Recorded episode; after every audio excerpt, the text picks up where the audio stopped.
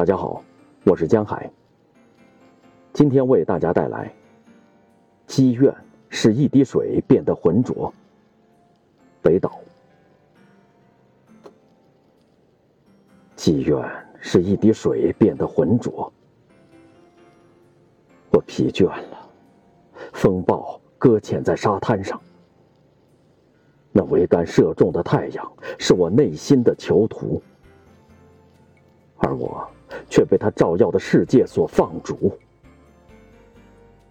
礁石，这异教徒的黑色祭坛，再也没有什么可供奉，除了自己，去打开或合上那本喧嚣的书。